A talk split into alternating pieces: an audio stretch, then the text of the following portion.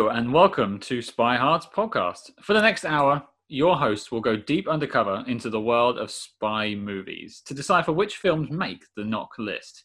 But remember, this information is strictly for your ears only. I'm Agent Scott. And I'm Cam, the provocateur. Cam, what film are we looking at this week? We are going to take on the 1995 James Bond film Goldeneye, a movie that I think plays a very large role in a certain generation of uh, Bond fans, uh, mostly due to a Nintendo 64 game, but the movie, pretty notable as well. And one thing you'll notice from now on in, we're going to be reading a synopsis for the film, and we're going to be using the same site every time as long as we can, which is letterboxd.com. Goldeneye, 1995, directed by Martin Campbell. No limits, no fears, no substitutes. When a powerful satellite system falls into the hands of Alec Trevelyan, aka Agent 006, a former ally turned enemy, only James Bond can save the world from an awesome space weapon that, in one short pulse, could destroy the Earth. As Bond squares off against his former compatriot, he also battles Trevelyan's stunning ally, Xenia Onatopp, an assassin who uses pleasure as her ultimate weapon. they really drop a spoiler in that synopsis, huh? A little bit. They, it kind of leads you on there, but uh, it certainly gets your uh, your heart pumping for it. I would say. Oh, I'm like bouncing off the walls right now. so, my first question is, Cam, what's your initial thoughts about the film?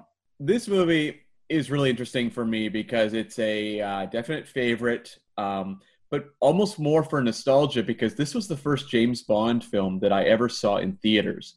I'd grown up watching lots of them on VHS, but for some reason, you know, I guess just because of my age, I'd never seen one in theaters. Um, the previous one, License to Kill, landed in theaters in 1989. I was eight years old, and that movie's pretty violent, so my parents weren't going to take me to that. But when Goldeneye rolled around in 1995, I could go. I was 14. And so just the excitement of A, ushering in a new Bond, and B, getting to see it in theaters was super exciting. So for me, it's one that I've always enjoyed a lot. Um, but I think I struggled maybe a little bit later in that Goldeneye does things differently than, say, the Roger Moore era, which was the era I grew up on. And so for me, I would often, in my younger years, fall more towards some of Brosnan's follow ups, which were closer to the Moore spirit. But, you know, I, I, think I've really come back around on Goldeneye, and I'm looking forward to talking about it further. See, for me, I'm a little bit behind you, not just in age, but also in, in looks, of course. But, um, I wasn't able to see Goldeneye in, in the cinemas. I was eight at the time, and it was a 12 certificate in this country. So there's no way I was getting into that one. However, what I did have, and I probably shouldn't have had, was the N64 game GoldenEye. And that told me all I needed to know about this film. It really does. That game was just such a touchstone for a certain generation. And I mean, in terms of N64 games I owned, that one, I'm pretty sure I used it to death. It may well have just, I, wouldn't be surprised if it self destructed in my N64 at one point, just from overuse there is no game I don't think I've played more in my life than GoldenEye. I mean, maybe you can make an argument for the original Super Mario Brothers on my NES when I, when I was a kid, but mm-hmm.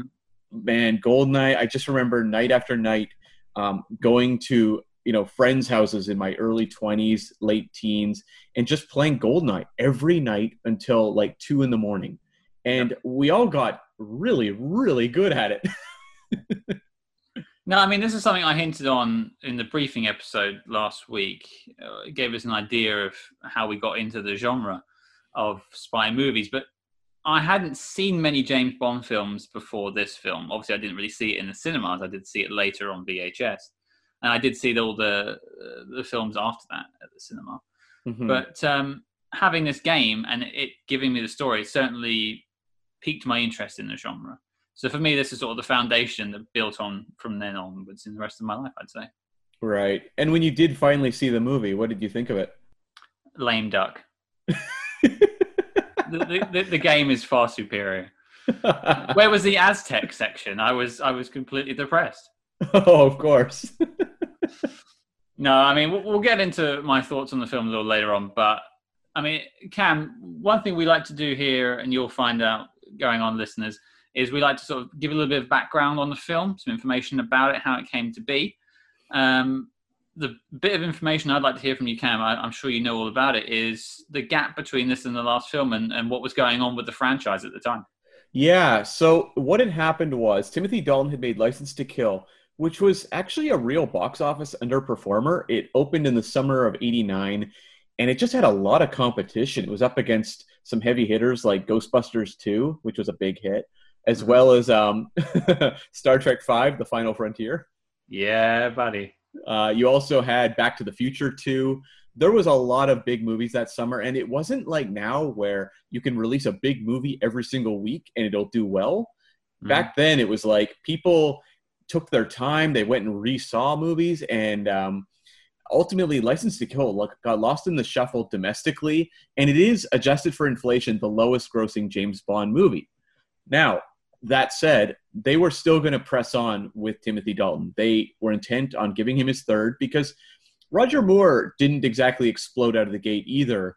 You know, it took two movies before we got to, you know, The Spy Who Loved Me, which was his big hit. So I think they were invested in Timothy Dalton. But ultimately, what happened was Eon Entertainment, um, which is the company that produces James Bond, uh, it's the Broccoli family runs it. They got in some uh, legal issues with MGM, their distributor, and basically James Bond was put on ice for six years um, between 89 to 95. There was actually going to be a third Timothy Dalton movie in 1990. Um, they were going to start production on that. They were in pre-production before when the lawsuit stuff happened, and so Timothy Dalton was basically put on hold. That movie I believe there's script elements of it out there. It was going to be set in Hong Kong primarily, um, but it kind of got shuffled off. And then when Goldeneye was going to be a thing, Timothy Dalton was approached to be in it. And Dalton was sort of interested, but he said, okay, let's take the best of the two I've done and make this the culmination of my run as James Bond. And uh, the Broccoli family basically said, um, it's been six years since your last one we need you to do like three or four. We need to have a run here, not like a six year gap and then one movie. And so ultimately, Dalton walks away. And that's when we get Brosnan. And Brosnan, of course, was one of the original picks to take on Bond for the Living Daylights. But then he couldn't do it because of Remington Steele. So Dalton jumped in. So it was a real back and forth between Dalton and Brosnan. I would say the franchise at that point needed a little bit of a refresh. Not that I have anything against Timothy Dalton, but as you say, it underperformed the last one at the cinema. It probably needed a little bit of fresh blood, and I think it was probably a good move in that sense. How yeah. did the audiences react to this film? Audiences really showed up in droves. Um, domestically, it made 106 million, and international, it made 246 million for a worldwide total of 352 million. Now, 352 million nowadays isn't really considered that spectacular. Um, but in uh, 1995, that was a really big hit, and it had a budget of 55 million. So that is a major, major profit. I mean, it might be useful to describe how they work out profits. I would say, from what I understand, and you can certainly tell me if I'm wrong. Generally, they have the budget and then a, a marketing budget, which is around about the same, so maybe 100 million altogether mm-hmm. but then they still made 250 million on top. So that I think that makes it a bona fide success. Oh yeah, big hit. They always say the old Hollywood adages you have to double your budget to make it to earn a profit, and you know there's a lot of little Hollywood math going on with that number, I think. But um, ultimately, that's what they always say. But this movie, Goldeneye, was the number fourth highest grossing movie of 1995 at the worldwide box office. Um, what do you think the three that beat it were? I'll give you a hint. Number one is a cop action movie, uh, the third in a franchise. Die Hard with Vengeance? That is correct. That was number one. Number two was an animated film, the first from one of the major animation producers of our era. Toy Story? Boom. Number that is number two, Toy Story. And number three, and number three um, is a uh, real world kind of docudrama starring Hollywood's most beloved movie star. I think you might have sunk my battleship on that one. That would be Apollo 13. Ah. So how did I not get that? so Goldeneye was in really good company. And um, a couple other notables just on the list. Um, at number six, you had Batman Forever, which is notable because it was also attempt to kind of kickstart a you know really beloved franchise again, and that one was also a big hit. Um, at number 25, you had a Sean Connery film. You had First Knight, his uh, King Arthur movie with Richard Gere. Yes. Uh, and then at number 53, you had another Sean Connery movie, Just Cause, with Laurence Fishburne, which was sort of a mystery kind of thriller type film. So I remember the former, but definitely not the latter of the two. Yeah. So 95, Connery was still kicking. Like he was still cranking out movies, two a year at that point. Um, also notable, down at number 76 was the movie Circle of Friends, which was sort of a romantic drama starring Chris O'Donnell and a actress named Minnie Driver, who would also have another appearance in a major movie this year. She certainly would, and uh, I have a, a little story about Minnie Driver coming up, which I'm sure everyone will be uh, very keen to hear. Good, good. And so, yeah, that was her big breakthrough with Circle of Friends. And then lastly, down at number 187, um, a movie called Shallow Grave, which was Danny Boyle's first film. And Danny Boyle, a director that's kicked around the Bond franchise a couple times now, but it's never quite come to pass. Wasn't he originally at one point tagged on to do the No Time to Die, which is the one we're still waiting for at the moment? He was. He was signed on to do that film and worked on it for quite a while. And ultimately, script issues caused him to depart the project. Well, we'll, we'll ultimately see how that pans out in November, I believe. That's well, fingers crossed. We'll see. Wow. Yeah. let's, let's not count our uh, our chickens just yet. Yeah, and you know, as you referenced, this movie was directed by Martin Campbell. Martin Campbell, when he signed on to do Goldeneye, this was not like a heavy hitter walking into the franchise. He'd done some American movies. He'd done the Ray Liotta action movie No Escape, which I watched at my birthday party, I guess in 1995, and a couple other Ooh. kind of forgotten films. And he was mostly known for TV. He'd done the Edge of Darkness BBC miniseries, um, but not a big Hollywood career at this point. So interesting choice. And did the decision ultimately come to MGM, or was it Eon that had the choice of Martin? How did they How did they pick that? My guess is Eon would have pushed for him, and MGM would have agreed to it. Um, that tends to be the way it is. Uh, Eon usually gets who they want, and also, you know, we say it's kind of a newer director to the franchise and not a big proven name. Even the screenplay credits on this movie, you know, the story is to a guy named Michael France who'd only had one major project, which was Cliffhanger, um, which I really like. But again, mm-hmm. like just cliffhanger, and that's interesting to then toss him into the James Bond world. And the screenplay was by two guys, Jeffrey Caine and Bruce Feirstein, who had never really done anything. Um, Jeffrey Caine had done some TV, and Bruce Feirstein had really done not, not, much of anything. And they would both ultimately go on to have a bit of a career. Um, Jeffrey Caine would go on to write The Constant Gardener, the John Le Carre adaptation, starring Ralph Fiennes as well as Exodus Gods and Kings, the Ridley Scott movie. And Bruce Feirstein would go on to uh, work on Tomorrow Never Dies, um, The World Is Not Enough, and uh, a couple of the Bond video games. So this is all information to me I didn't know. So it sounds like they kind of rolled the dice on this one. It really does seem like that. Like it didn't feel like a big confidence move. Like, okay, guys, we've been away for six years. We've got a new Bond. We are locking down Hollywood's best and brightest to really, you know, kickstart this relaunch. It was really like, well, uh, I don't know. Who have we got? well, I mean, not to bury the lead on my thoughts on the film, but I think that uh, that roll of the die might have worked out in their favor a little bit. Yeah, this movie really does feel blessed. I mean, this was the final movie to have input from Cubby Broccoli before he passed on. His daughter Barbara would continue on with the franchise, and his son-in-law Michael G. Wilson would, has been around forever and would continue on. But yeah, this was the last one where old Cubby uh, blessed the movie and certainly on the actor side of things as well. It's, I mean, obviously Pierce Brosnan, Sean Bean, Alan Cummings, kind of known names. Obviously Robbie Coltrane hanging around Judi Dench as well. Mm-hmm. But Famke Janssen, uh, Izabella Scorupco, both not particularly household names. I know Izabella was found, I, I believe, somewhere in Eastern Europe as uh, when they were scouting for actresses to be in the film. So even on the acting side of things, they were rolling the dice.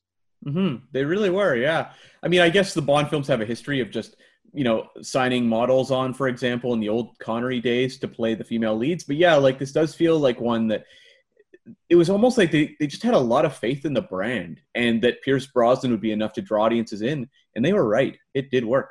And if anything, Bond is known for gambling. Very true. mm-hmm. I still don't know if I quite understand Baccarat, but Sweeby, Sweeby. Oui, bon, I don't know. yeah, I think I understand the basics. I've read the Casino Royale novel, which gives like a four or five page breakdown of the game. I have an idea as to how it's played, but I'm sure there's far more complications that are over my head. I think it's closest to nine, basically, isn't it? Yeah. That's the idea. Yeah. Yeah. I think that's all we have in terms of background and building up the story and the dossier for the film. Should we get into our thoughts? I think we should.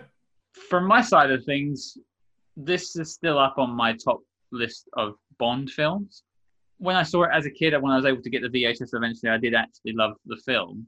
It, for me, kind of does what Bond does best, which is a mix of action, cheese, spy intrigue, and romance.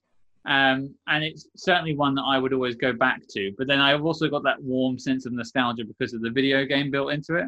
Hmm So going back and watching it these last few days has been quite interesting because for me it still kept my interest, which is something I can't say about a lot, a lot of older films I go back and watch, Right. especially if I've seen it before. Whereas this still from the, the beginning, the uh, the bungee scene on the dam, I'm hooked, and it's instant. It's action, action, action, go, go, go. And that, that I mean, Bond films are known for having those sort of intense openers, mostly anyway. But it does grab you. Oh, it definitely does. And yeah, I really enjoyed this rewatch. Uh, this one, I think maybe even climbed up a little bit higher on my list of James Bond films, you know, one or two spots or something like that on this rewatch. And that it really just seems to go for it. And it feels like a movie, you know, you reference the bungee jump scene. We see our opening with Bond is just him, you know, racing across this, uh, you know, this dam. And the movie really is kind of setting its state and purpose right there. You are on a run with this character for basically two hours. And what I really like is it, you know, a lot of the Bond movies have this balance of action and a, a plot that can be incomprehensible. I mean, when we talk about, like, say, Octopussy and the Fabergé eggs or the diamonds in Diamonds Are Forever, we're going to be sitting there, like, going, like, wait, okay, how did this work? But with Goldeneye, what I love about it, the plotting, it's not dumbed down but it's speaking to like a bright teenager. So like if you're a teenager watching this movie, it may be a little bit confusing, but if you really focus and put your mind to it, you're going to crack the code of what is going on with the villain throughout this movie. And it gives it that extra satisfaction level that some of the other Bond movies, you know, the plot is just a complete throwaway. They're like, ah, whatever. Well, I was just going to say, in terms of the ultimate bad guy, the the Sean Bean reveal a third or so into the film is an actual surprise. It really was. When I saw it in theaters, I was blown away. Um, that, and I don't know why. it should have been pretty obvious. Yeah, yeah. I think they were very smart to name the Janus Syndicate after a lesser known Greek mythological figure because had I, you know, had they named it like, I don't know, Zeus or something, I may have been uh, debating what that name meant, but Janus didn't mean a lot to me when I was 14. It still doesn't mean much to me now, to be fair. To be I, well, it's the two-faced Roman god, so I'm like, okay, well, there, there you have it. And had I known that going in, I would have been paying a lot more attention to that. You just taught me something. So there you go. so let's dive into the movie. I think one thing that's interesting to start from, just as a starting point, which you kind of queued off there, is the dam jump. This is our introduction to Pierce Brosnan as Bond. How do you think this movie does as an introduction to Pierce Brosnan, and and what his Bond will be going forward? It's actually kind of a hard question to answer because if you compare it against the next three films, maybe it isn't setting it up so well. Mhm. But for the rest of this film, I'd say it sets it up pretty well. He's action from the start. He's he's going in pretty much guns blazing, dropping bombs, as it were, and it's going to give you that leaning more towards the Timothy Dalton style of Bond than than the Roger Moore. He does have the quips though. Like Dalton could never quite do the quips, but it, you could tell with Brosnan they were amping those up a little more. Found a bit of information I found out actually. The first actual scene of Pierce Brosnan is the shot of his eyes as he's just dropped into the, the toilet. Right. Everything Yeah. else until that point was a stunt double. There You can actually really tell that when you watch it on a 4K Blu-ray player with the upscaling. I fortunately only had it on DVD, but even then on my screen I could see it was a, a stunt double. And there's a little bit later on in the film as well where it's glaringly obviously a stunt double, unfortunately. yeah, that stunt double actually, who did that uh, that famous bungee jump. His name is Wayne Michaels, and he actually plays one of the Tiger uh, helicopter pilots that Xenia kills, the one with the dark hair. So Oh, there you go. Gets Yeah. a bit more to do. when you w- see the scene and you see Brosnan coming down, and the first time we really see his face is when he's hanging upside down and he's taking out the you know the the guard there. To me, that is just a really fun intro to Bond. And when you look back at the introductions to Bond actors, it's up there with the best. I mean, Connery will always win sitting at the Baccarat table saying Bond, James Bond. That will always be number one Mhm. but some of the other ones, you know, they weren't great. Like Roger Moore's was just in his, you know, apartment. Um, Timothy Dalton's was okay, but it, it, this one does feel like they went for a little more of an impact moment with their introduction. was the George Lazenby one on the beach? Is my memory serving correctly, or was it earlier in the film? No, you're right. Yeah, That never happened to the other guy. Hmm. that that moment still makes me jar a little bit, but uh, yeah. Uh, Craig got a good one with the black and white flashback sequence. Of course he did. Yes, the little Yeah. toilet scene. I remember Mhm. that now. Mm, that was intense. So then, obviously, we move on with the film. He's he's in the the plant now. He meets up with Sean Bean, and that's sort of a who is that in the shadows and steps out, and they're on the same team, which is nice because usually it's bad guy straight away. But it's nice to see Bond teaming up with someone that's his equal. I love seeing Bond with another 00 agent. That's something that it's kind of shocking they never exploited in the franchise in the past. And to me, doing it this time, like it was so much fun. I would have loved a whole, you know, separate movie where just these two are running missions together. Had they not covered it any time before? I mean, there'd been other 00 agents, but usually they just got killed. It was always Bond being called in when one died. You are my resident Bond expert. I will trust you on that. because there's like the clown one in Octopussy who's like killed right at the intro, um, and then Bond is then put on the case. Like usually, Double O agents just died and were a motivator for Bond to jump onto the you know whatever the the villain plot was. One interesting thing about Brosnan is you know that intro as well is that it really sells the physicality of Pierce Brosnan, which is something that. Dalton had it, but never to this degree. This may be the most physical Bond we've seen, in that, you know, you have him in this introduction with 006, you know, after 006 has been taken out, like leaping backwards onto this ramp, you know, firing a machine gun, and then a cut to him doing like a forward roll out the other side of the ramp. Throughout the movie, we're going to see him do things like this, you know, rolling down ladders on antenna arrays, um, just being thrown around. And that's something that we'd never seen. And it really did, to me, signal who this Bond was going to be. He was going to be more of a physical action hero. And I wonder how much that has to do with, say, like John McClane and other heroes like that. Which I think, yeah, that certainly was the era of people getting a bit dirty and fighting, and our leading heroes being sort of uh, what's the word I'm looking for? Approachable, I suppose. Getting uh, getting dirty and getting rough. Yeah, um, it's interesting because you just lead on to that bit now. One of my weirdest parts of the film from rewatching it, and I don't remember laughing at it as a kid. I think I, I must have thought it was amazing. Is that the? I think you know where I'm going with this. Is the plane scene Uh huh. Can you please explain to me how anyone can jump off following a plane, catch up to it, and fly it away? I just don't. I just Well- don't. You see, Scott, you and I can't. It's James Bond that can. James Bond can change the laws of physics. Clearly. What a spectacular intro, though, to have this not just the bungee jump, but then the big plane, you know, and the explosion at the uh, the facility. Like, what an amazing intro, and what a I mean, if you are a Bond actor who signed on, this is your first Bond, and you are sitting in the theater watching this, you are Mhm. just like, oh man, I look so badass. and it does tee up the rest of the film, I would say. I think it, it doesn't really stop from that No. point onwards. And like I was saying earlier, it, it takes your interest and just runs with it. It does, and it also sets up, yeah, as you said, like the plotting, which a lot of the Bond um, cold, you know, intros would be more of a, it's kind of a standalone little thing. You know, you'd Mhm. have like Roger Moore taking down a Blofeld kind of character at the start of For Your Eyes Only, and then the movie starts, and that is never mentioned again. So I like that this one is tied more into the plot. Yeah, so for me, going back and watching this, I think that was the difference now from when I was a kid. And I definitely, because I, did enjoy it as a kid, and just to put that in perspective now, I did not enjoy it now, which is what was my fear going into it.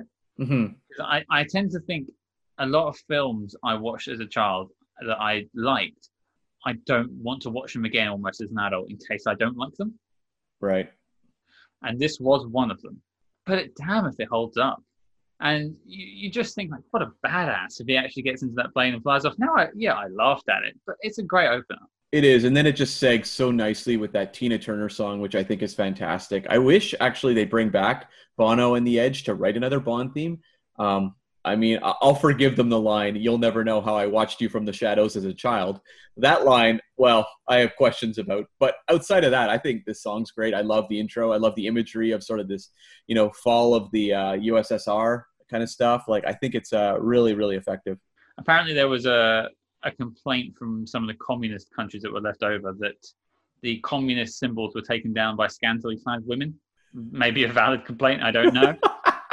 I don't really know. uh, I don't know how to reply to that. Okay, Right. Yeah, this movie does fall though at a really interesting time politically because in 1989 the Berlin Wall comes down in November uh, of that year, and then the Cold War ends in 1991, and they didn't have a Bond movie primed to like land in like 1992. So mm. I hmm. feel like with Goldeneye, it's kind of that catch up. It's like, of course, Bond has to comment on this because Bond had dealt with like Smersh and so much Russian sort of based stuff in the past with the franchise, and that they're a few years too late, but uh, I appreciate that they still were going for it. And in terms of Bond tunes, which I'm sure we'll go back into when we do other reviews of other Bond films, this is one of the better ones. Mm-hmm. Um, you know, Tina Turner, wasn't it? Yes, it was. Yeah. Yeah, and as you say, written by Bono and the Edge. It, it just holds up. It had good airplay, and it's a song that you remember. You, you think about Goldeneye, you'll start singing the song. Mm-hmm. You will, That's yeah. kind of what you want. It's kind of what you want.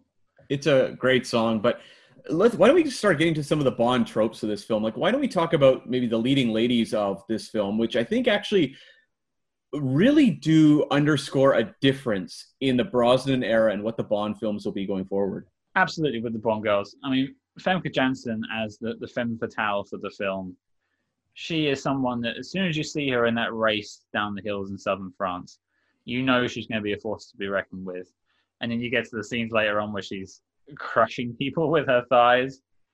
As a as a young man going to the cinema or watching at home on VHS, that certainly, uh, yeah, she she leaves her impression in your mind for sure. She made an impact, that's for sure. Um, I, I think it, ribs maybe. I think it's fun that they took a trope of James Bond, which is the the female, you know, villain or uh, Bond girl type character, and who they always had goofy names, you know, Holly Goodhead or Mary Goodnight, Plenty O'Toole. And I like that they weaponized it. Like Xenia Onatopp, you know, when it's introduced, it's like, oh, of course, Xenia Onatopp. But it's instantly like a threat. It's like, this is a dangerous, dangerous character. And I like that Bond's biggest weakness, that is her biggest strength, is to kill you in, you know, in that in that sort of uh, form.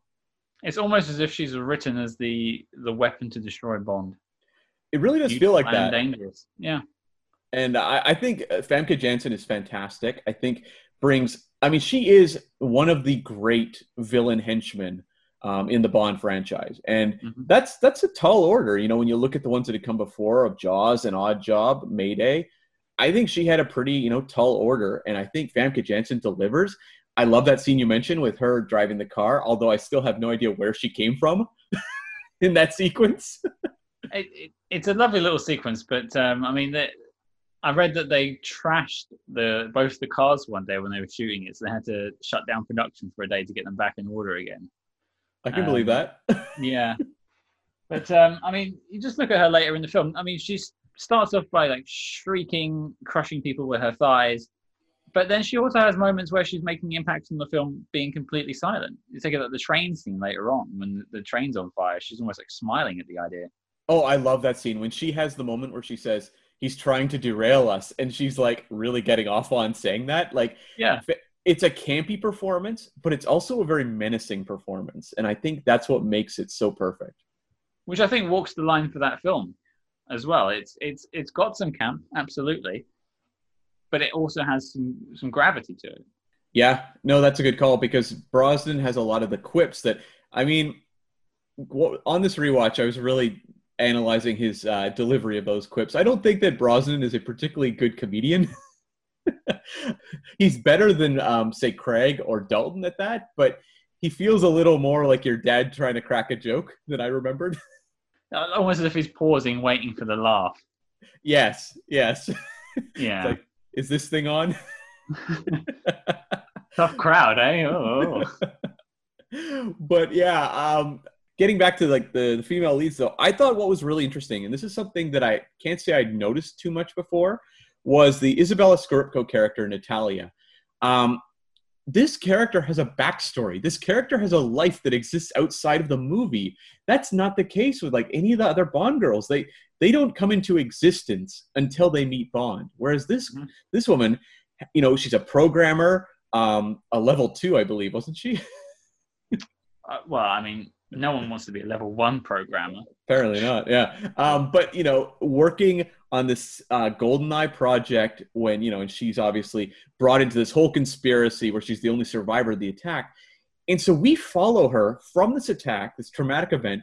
You know, as she's doing you know her own investigation, tracking you know Boris, the other hacker played by Alan Cumming, and this character has so much agency, and that when she meets Bond, she's on her own course. Like this is not a case of this villain or this character is introduced just walking up as the contact. Like Natalia has her own story. And I, I think if you hold her up against other Bond girls in the past and in the future, she Mhm. actually has some presence in the film and actually dictates what happens a little bit, which you really can't say for some of the other ones. Yeah, like I remember when they were making this movie, they talked a lot about how this was going to be the modern, you know, female Bond lead. Um, and what does that mean now? 25 years past, you know, like modern in 1995. Okay, I guess. But you can see that to them, what that meant was giving these characters their own inner lives and making them more a part of the action versus getting, you know, dragged behind Bond or being held captive a lot. Um, and, and, and I think it really succeeds at that. You see a little more of the weirdness, I think, when it comes to M, where you have the Tanner character referring to her as like the evil queen of numbers, and a lot of like, oh, Bond, you have a female boss, huh? But then shout out to Judi Dench for stepping into what is a big role in the franchise. Not only changing the sex of the character, obviously it's a new. Uh, they never address why the change really happens, but um, she just knocks it out of the park from there on in, and she's a she stays with it into the Craig era as well. Yeah, Judi Dench is one of the great additions to this franchise, and I love that. You know, out of the ba- out of the cage here, she's saying that like, you know, you're a sexist, misogynist dinosaur. Like, it's very much taking aim at James Bond, and I do love that this movie really does hold Bond over the fire in a way the franchise occasionally does in the years going forward, where it's like, why does James Bond need to exist in this era? And I like that her character is the one basically interrogating that, Hmm. and you know, ultimately, she's the one who kind of gives him this real like slap down in the briefing room, but ends it with Bond, come back alive. And I love that. So then, uh, as, as soon as that happens, you start rooting for her. She's framed as, as you say, the the the the, the, the numbers woman. Yeah. and also the Wicked Witch of the West almost. But she wants Bond to come back. She cares about Bond and the mission. She's just a different person, and she does view the Bond as that sort of ancient dinosaur. But that's also how people were starting to see the franchise in a way. And as you as you sort of were mentioning earlier, this is their take on it, and they've they've used it to sort of frame the perspective of Bond going forward. That they know that he has had this past, but he can do this in the future. Definitely. And, you know, I love that she also refers to him as a relic of the Cold War. And this movie is just riddled with imagery of relics of the Cold War, with the opening song, as well as, you know, where he unmasks um, Janus, you know, in this like statue park of these old Lenin statues and all that.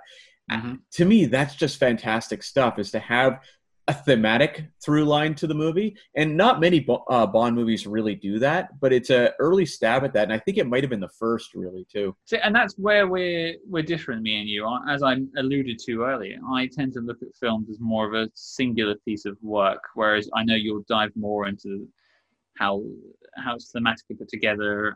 Obviously, you'll take the background into account, and you tend to know a lot more about the franchise going into a film. Right. Even on that level, this still works. Well, yeah, because it's not like navel gazy. It's not basically saying we're a de- you know deconstructionist Bond. Like we are going to deconstruct this franchise. I-, I like that it has all that stuff there, but the ultimate Bond elements are totally intact, and you can just show up and have an amazing time. Like that's that's the key to I think a great James Bond movie. And also, I think a great franchise movie. Yeah, You, you should just be able to walk into this film, even really without knowing who 007 is, although I imagine most would, and have a great time. And I think this, it, I, I know it delivers because I felt that. Yeah, it really does. And I love that the spy story of it, at the heart of it, really does feel interesting and involving. You know, a lot of the tracking through this movie, you know, Bond going to meet contacts and piecing together what the actual Janus mystery is and what Ourumov, this corrupt um, colonel, is doing.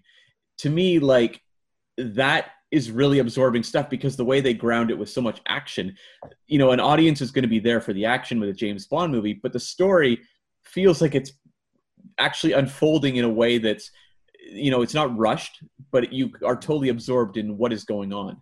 And I think it just shows it's just well put together. The action sequence flow, and you can follow it. Yeah, I know. Isn't that so rare nowadays? Uh, don't don't get me started. There's so many films I could just think of a Transformers film. Sure. Do you even know who's on the screen half the time? No, it looks like someone just has like a bag of car parts they're shaking in the camera. It's just a color vomit on my screen sometimes. It's just ugh. And we will talk about a James Bond movie in the future where, you know, that action isn't so linear as it is here. So, you know, something to look forward to, folks.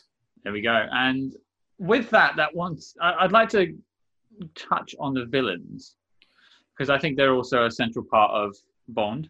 There's ones that are a lot more memorable than others. Oh, yeah. Sure. Um, now, before I touch on Sean Bean and some of the other main villains, I do want to touch on Robbie Coltrane. He's not technically a villain, although he is kind of a villain. Do you have any opinions on his accent? Um, I'm an idiot when it comes to accents. Um, so Just I don't. accent, I thought you were Swedish most of our friendship. I mean, who knew? Gertie Gertie. yeah. So I mean, uh, no, I'm an idiot when it comes to those things. So I'm the worst. The only thing I can pick out is if you show me like, you know, um, Kevin Costner in Robin Hood, Prince of Thieves. Like that one, I'll be like, okay, that's really bad. But outside of that, I'm really not good. So what is your take on Robbie Coltrane? Who I love this character, but what is what did you think of the accent? Well, okay. For those listening, I'm from London. I have a, a somewhat Londoner accent. I'm sure those who are from England can tell where I'm from. Robbie Coltrane is a Scotsman playing a Russian. If you listen to any of his sentences, they start off in Russian and they end up full on Scottish. It is it's it's almost miraculous how quickly he turns it around. I can't think of a single full line I can give you an example of. But just listen to his, his accent just change, and he'll by the end he's Akaya the Nuin. You know, he is he is going full on Scott. Uh, not that I minded, but I mean, it, it did take me out of it a little bit there. It did get a laugh out of me. I mean, I wonder if that is part of the charm of that character in some ways. Like it's almost like a weakness that becomes a strength because Zukovsky is such a memorable Bond ally. Uh, Bond has some really good ones over the years, like Kerim Bey, for example, or Tiger uh, Tanaka. Zukovsky is one that I really love. He has such like that twinkle of mischief in his eye, and he's kind of weird. and I love Yeah. that they, you know, he comes back. I love that he's a recurring character. This character just works for me. And his scene facing off against Bond, he has that menace to him where he's like unloading a gun around, you know, where Bond's sitting. Uh, he's really cool. There's one scene that drives me crazy about him and has nothing to do with him. It's when uh, Bond is heading over to meet him with Jack Wade, the new CIA guy. Felix, of course, was no longer in the picture after License to Kill, so we got Jack Wade. Um, but they're driving over, and there's this part where it's just a shot of the car, and Jack Wade says something like, "So you shot him in the knee and stole his girl. How are you going to get him on your side?" And Bond says, "I'm going to appeal to his wallet." And he goes, "That'll work." And it's like this is so obviously bad ADR. And those who don't know, that's additional dialogue replacement where they've recorded it after the fact. And I feel like they've only put it there to tell the audience who this character is, and it drives me crazy every time I see the movie. What's entirely bizarre, and I think it's uh, it shows that how we both look at films in different ways. I didn't notice that. Oh, really? That is one that is uh, just stuck out to me for years. Of like, I know that the actors had nothing to do with this. This was all after the fact, and I guess they just felt it was unclear who Zukovsky was. But I don't know. But uh, you said you had a Minnie Driver story. Minnie Driver, of course, has a cameo here as a quote unquote singer um, in the bar that Zukovsky's running. Yeah, she's uh, she's wailing out "Stand by Your Man" uh, in the background for most of the scene. Now, they took they took several passes of that scene apparently, where they had different varying levels of bad singing. Right. I'm not sure where this one is on the spectrum. I'll let you guys judge at home how bad it is. but I, I also hear that reportedly she was paid five thousand dollars for the part. Yeah, I mean, she was pretty much an unknown at this time, so that doesn't super surprise me. I think she was um, connected to either the director or the producer in some sort of way, and that's how she ended up with the role. But you know, she stands out in the scene, and it does. It's a nice little comedy beat, I'd say. It really is. I think it's fun, and again, fills out the world of Zukovsky. I'm just curious, though, before we just jump into the rest of the villains, what were your thoughts on Jack Wade as a Felix Leiter replacement? As someone who struggled with Felix Leiter as I was going through my sort of rewatch, as it were, of the Bond films and why it kept changing from film to film. By the point they changed his name and basically made him a different CIA exposition robot, I wasn't that bothered anymore. Right. Um, it, it was quite cute when he took the sledgehammer to the car. You just think, ah, oh, that's nice. Um, and his little little quip at the end with the BMW and such. But I, I was just like, he's just there to give me exposition and move the plot on a little bit. So I didn't really put too much thought into him. He's quirky. I'll take it. Hmm. Now, no, still not a good name as Felix Leiter, though. That's just a cracking name right there. It really is. Jack Wade is a very American name, though, so I appreciate that they went full on. So why don't we get into the villains, the other villains? Because I think this movie really does have a murderer's row of villains. Like a lot of Bond movies, you kind of got like maybe one cool one and then some disposable. This one mm-hmm. has a lot. This is like four great villains. I was just lining them up in my head. I suppose you're right. One, two. So we've got obviously Sean Bean as 006. We've got Alan Cummings. We've got who are the other ones? We you said you got four. Yeah, we've also got Famke Janssen, and of course, as Xenia Onatopp, who we talked about, and then we've got um, Gottfried John as Colonel Ourumov, who I think is really underrated. Like he's surrounded by very flashy characters, but Ourumov has this sweaty desperation throughout that I find really funny. And you totally buy it as well. When he turns up to the interrogation scene and just starts shooting his own people, you're like, yeah, I can see that happening.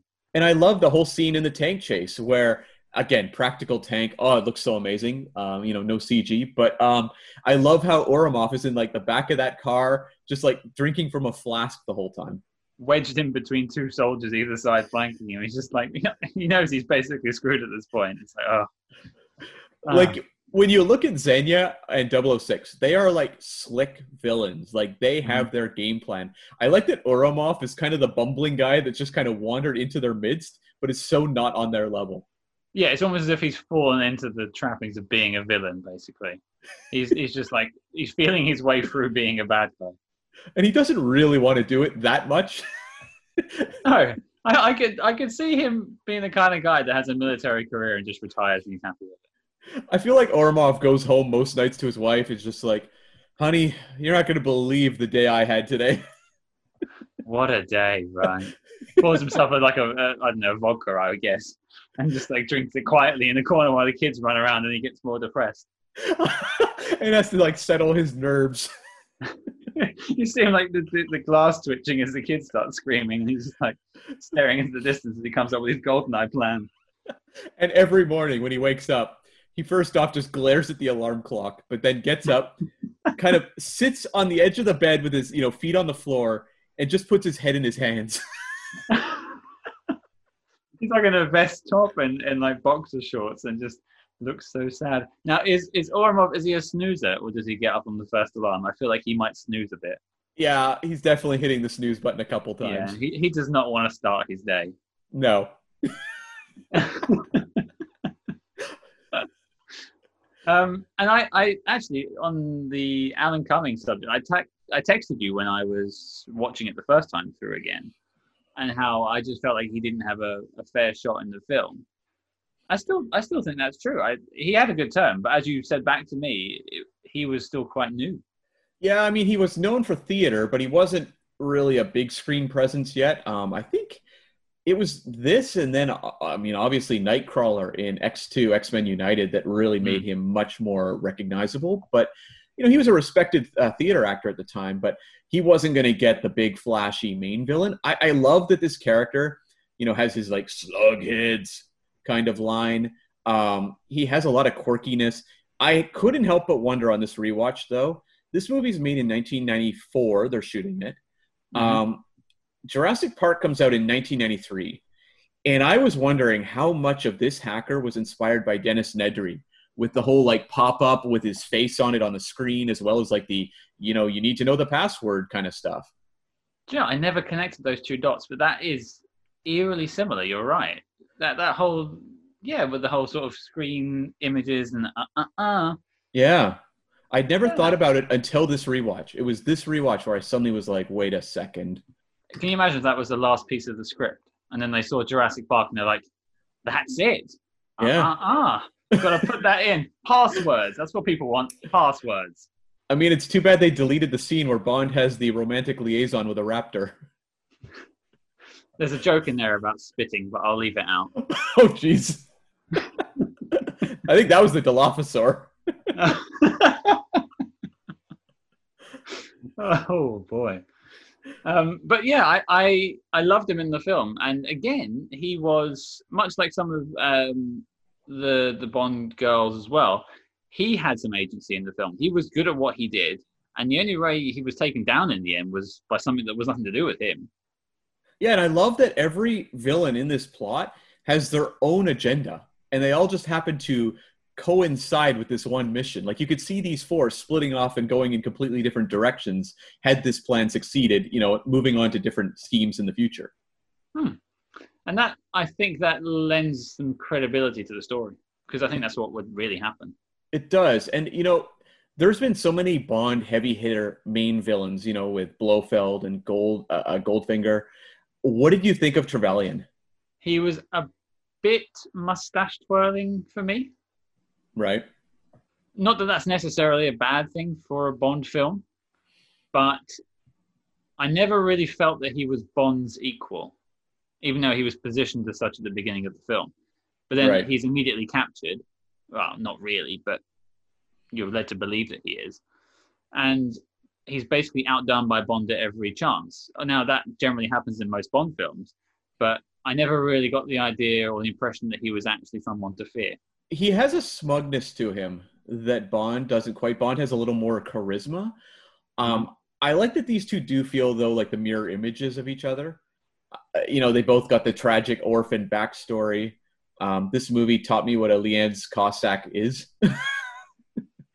um, but I, I can go along with this character because I think what the moment for me that really sells that he is Bond's equal is actually when the two of them have their fist fight in the antenna array control mm-hmm. room, where suddenly it's like, I've never seen this before, really. We've never seen Bond go fist to fist against a villain like this. Usually, Bond kind of is winking and sending the villain off to their death with kind of a quip.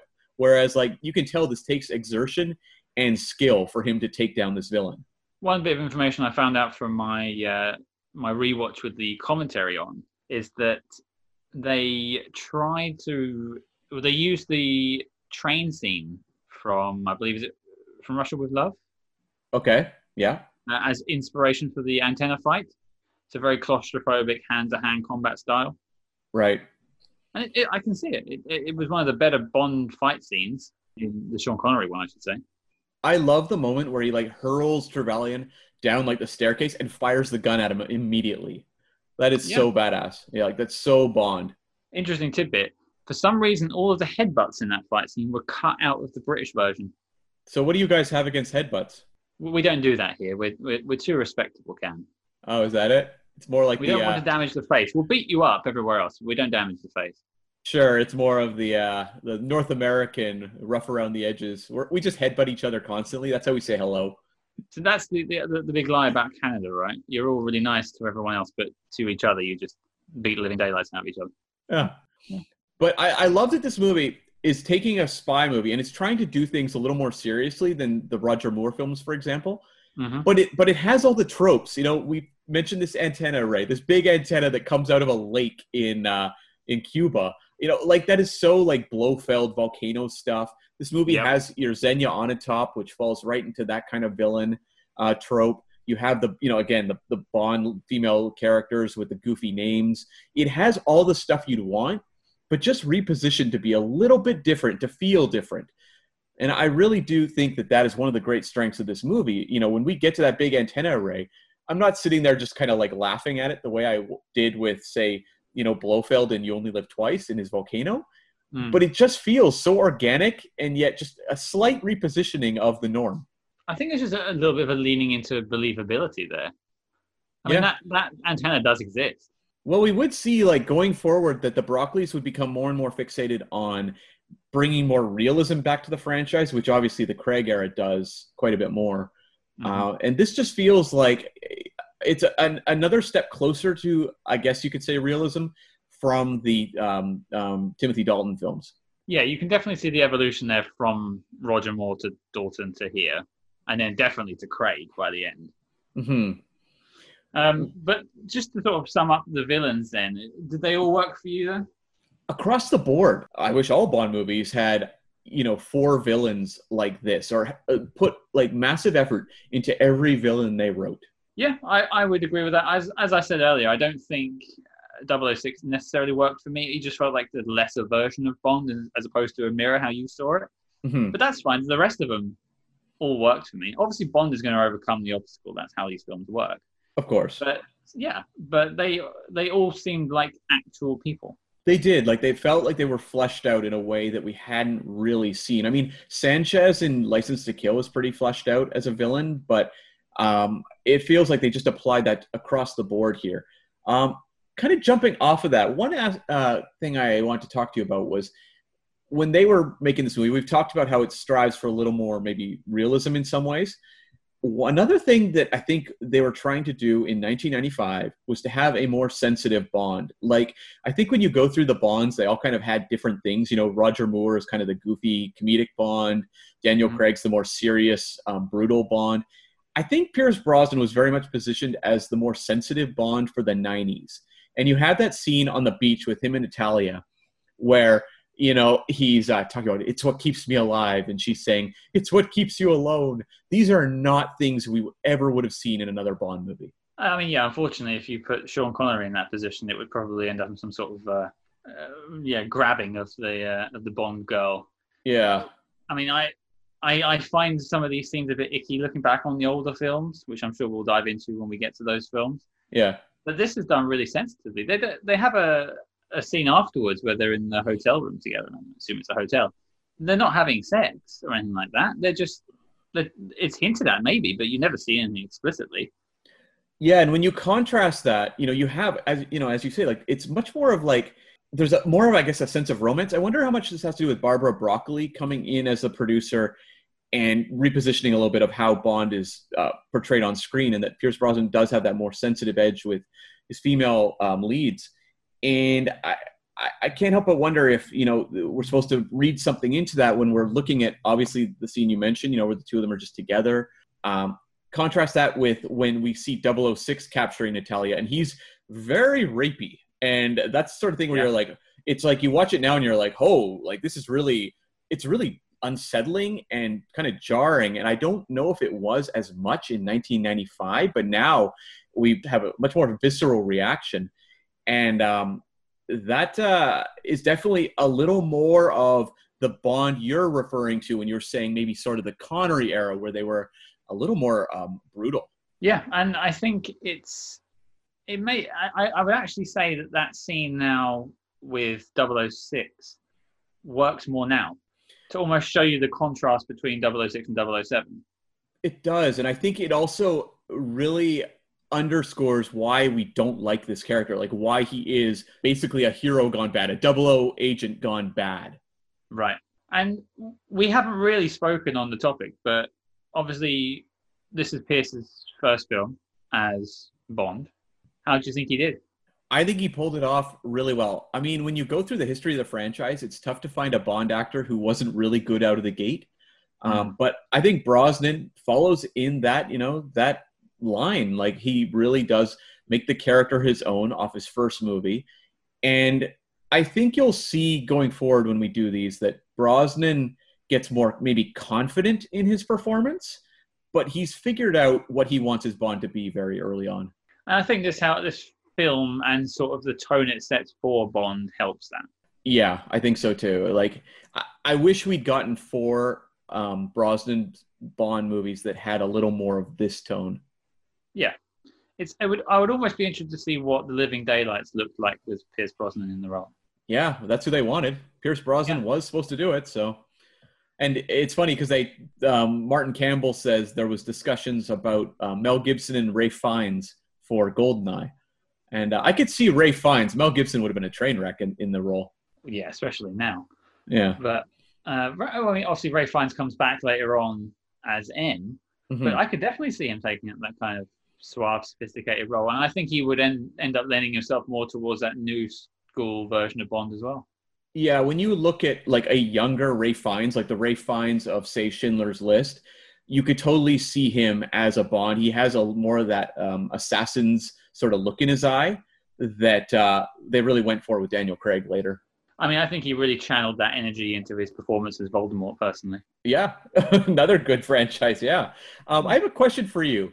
What is your take on the computer hacking in this movie?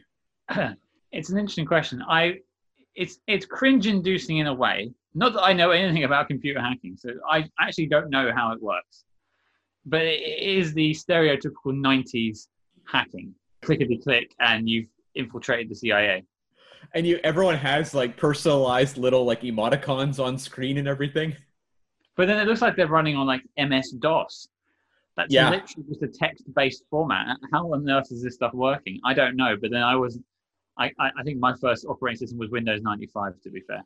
You could do a whole other podcast on like 1990s computer hacking uh, because there's some amazing cases in movies like Hackers and uh, The Net. There's a lot of them, and they're all very goofy. I, I I like that they kind of lent into that camp side of hacking because no one actually really wants to see someone hacking. Right. I, imagine that's probably really boring on the screen. Whereas you just it, it's established very early on that they're both very good at what they do with computers, and you just go, okay, they're good, hacked, great, and you just believe that they can do it. I'm willing to suspend my disbelief. Fortunately, I'm not a uh, techie person, so uh, yeah, I'm a, I'm a simpleton when it comes to these things. But it always does seem kind of goofy. Um, I guess maybe just lastly, Bond movies are about action. What is your favorite action sequence in the movie? It's got to be the tank sequence for me. Yeah.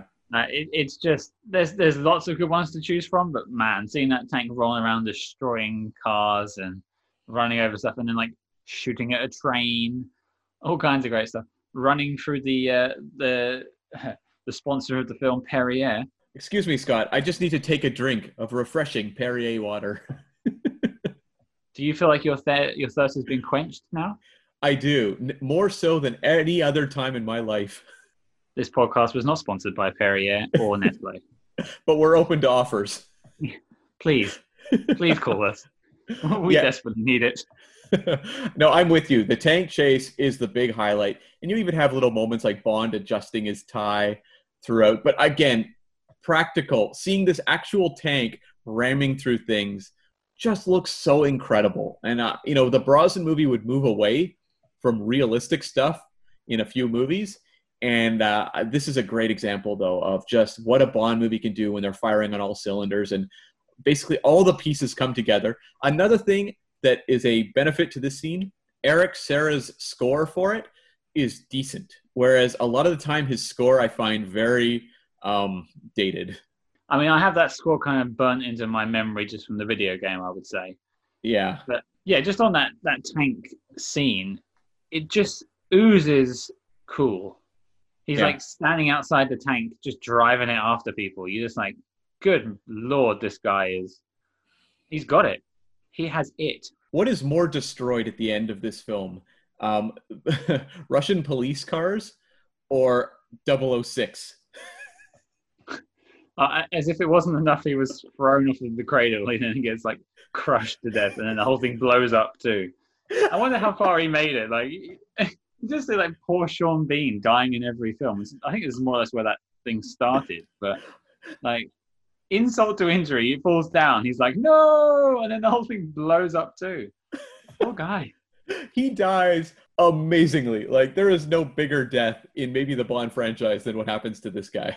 One thing on the on the tank chase scene, there's a bit where they he runs over a police car and the whole left hand side of the car is destroyed.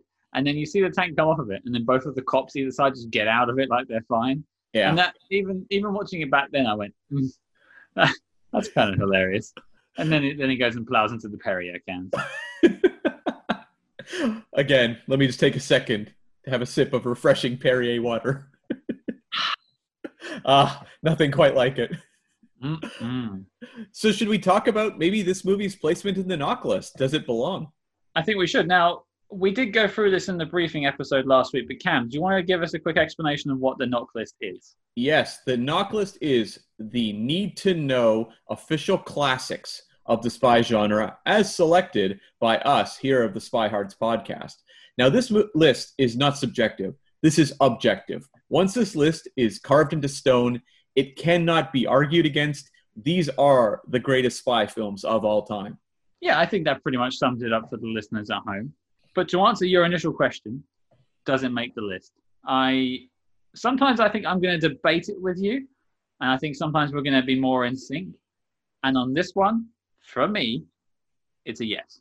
Yeah, I think I'm going to struggle with some of the other Bond movies that I really love um, because I'm going to have to really ask myself if they belong on the canon of all time spy movies versus just being fun Bond movies that I enjoy. Mm. But this is a case where I think all of the strengths working for the film make it a really great entry into the spy genre. And a lot of the Bond movies, they almost aren't spy movies. They kind of fall into almost like superhero movies in some ways. Yep. This one does feel like a spy movie. You have so much Cold War elements. Um, there's a lot of like, you know, espionage and mysteries that need to be solved through investigation. To me, this does feel like a really great spy movie. And I don't know how many Bond movies will really fit that bill, but this one does. I, I think you summed up my main point about it quite well there is if you took off the Bond name from the film and it was just a film about a spy, would it be a good spy film? Yes. Yeah, you mean people might be a little bit confused about the extended BMW commercial, but yes, it is a great spy movie. But not the Perrier cans, no, no, Ooh, all spies succeed when they drink Perrier water. as we do here. On no, no, we don't. No, we don't. No, we don't. I bathe in it. don't tell them that; they'll send us more. It keeps me young. I mean, there's a reason why they call it the uh, the source of eternal youth. That's right. Hmm. Okay, Cam. So all plugs aside, where do we stand on this film? We are stamping official on this one. It's in the NOC list. Great. Well, on that revelation, the dossier on GoldenEye is complete and marked as classified. Cam, what are we tackling next week? We are going to take on 1959's Alfred Hitchcock film, some would say classic, North by Northwest, starring Cary Grant. I think this is a really good jumping off point from Goldeneye because, in many ways, Cary Grant in North by Northwest inspired the movie version of Bond. Good. So, listeners at home, your mission, should you choose to accept it, is to watch North by Northwest and get back to us on social media with your thoughts on the film. Speaking of social media, you can follow us discreetly, of course, at SpyHards on Facebook, Twitter, and Instagram. And you can, of course, track the NOC list at our account on Letterboxd. That's letterboxd.com slash spyhards. We will post the list there. We'll also have a list of just everything we've done. And uh, it'll give you a glimpse. You know, right now, obviously, we have one movie on the NOC list. Probably not that important. But further down the road, you may want to, you know, flash back to what that list is, you know, for recommendations for yourself or for others.